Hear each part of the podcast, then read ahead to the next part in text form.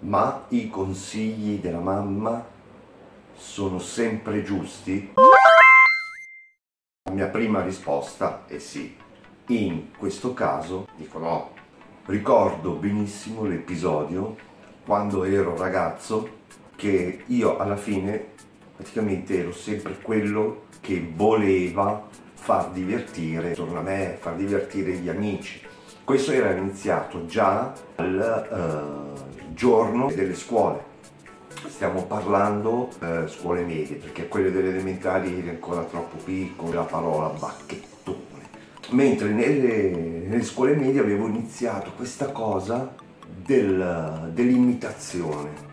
Quel professore quel compagno di classe o chi beccavi, sai, nei corridoi, mentre c'era la ricreazione, beccavi sempre quel tipo un po' particolare. E da lì io beh, poi me lo studiavo dalla, dalla testa, dai piedi, e poi ne veniva fuori una sua imitazione calcata proprio per far ridere. Sono un po' come quel di grande disegnatore che ti fa quel disegno perfetto e c'è quell'altro che ti disegna ma facendoti la caricatura, quindi sfoggiando tutti magari i tuoi difetti, sai, le caricature sono un po' tutte particolari.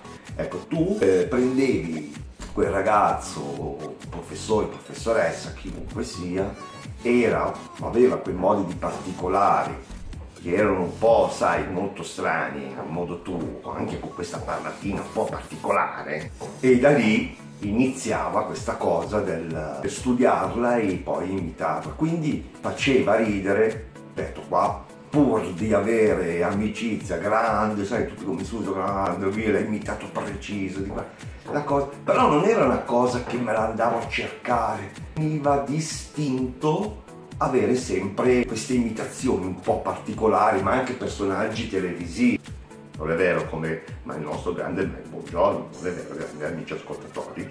E, e quindi ti divertivi, facevi divertire.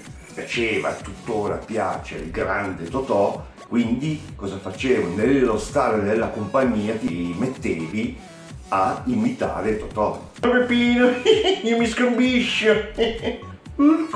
E quindi mi piaceva Tant'è vero che giorno dopo giorno dopo giorno tu ti eri formato, tra virgolette, quel personaggio che eh, quando eh, uscivi nella compagnia tu eri l'arlettino perché tutti si divertivano e tutti, tutti ti cercavano. Certo, adesso ho fatto un riassunto, ma eh, sicuro che in quel periodo, poi noi avevamo una compagnia che era circa una trentina di persone, ce eravamo davvero tanti. E, e quando ci univamo mi mettevo lì sempre a imitare qualcuno di loro e, e logicamente chi non era stato preso di mira, gli altri se la ridevano.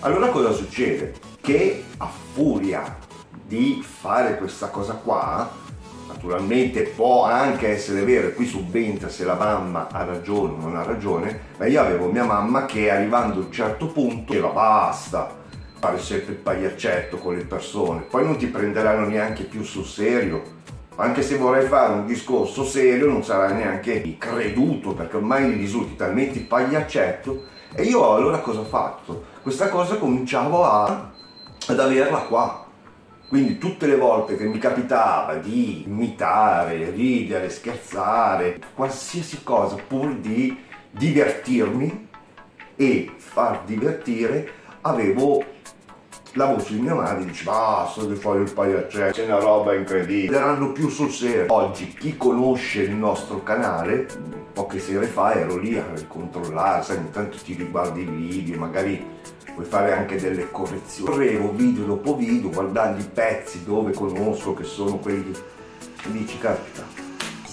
tu guarda se non fossi stato quel pagliaccetto magari oggi questo canale con la Sofi, insieme alla Sofi, non avrebbe magari quella, quel succo, solamente la Sofi sì, ma insieme non avrebbe avuto quel, quel succo, perché magari sarebbe diventato talmente serio che utile il consiglio di mamma, sì assolutamente sì, ma dipende anche dalle circostanze. A voi i commenti.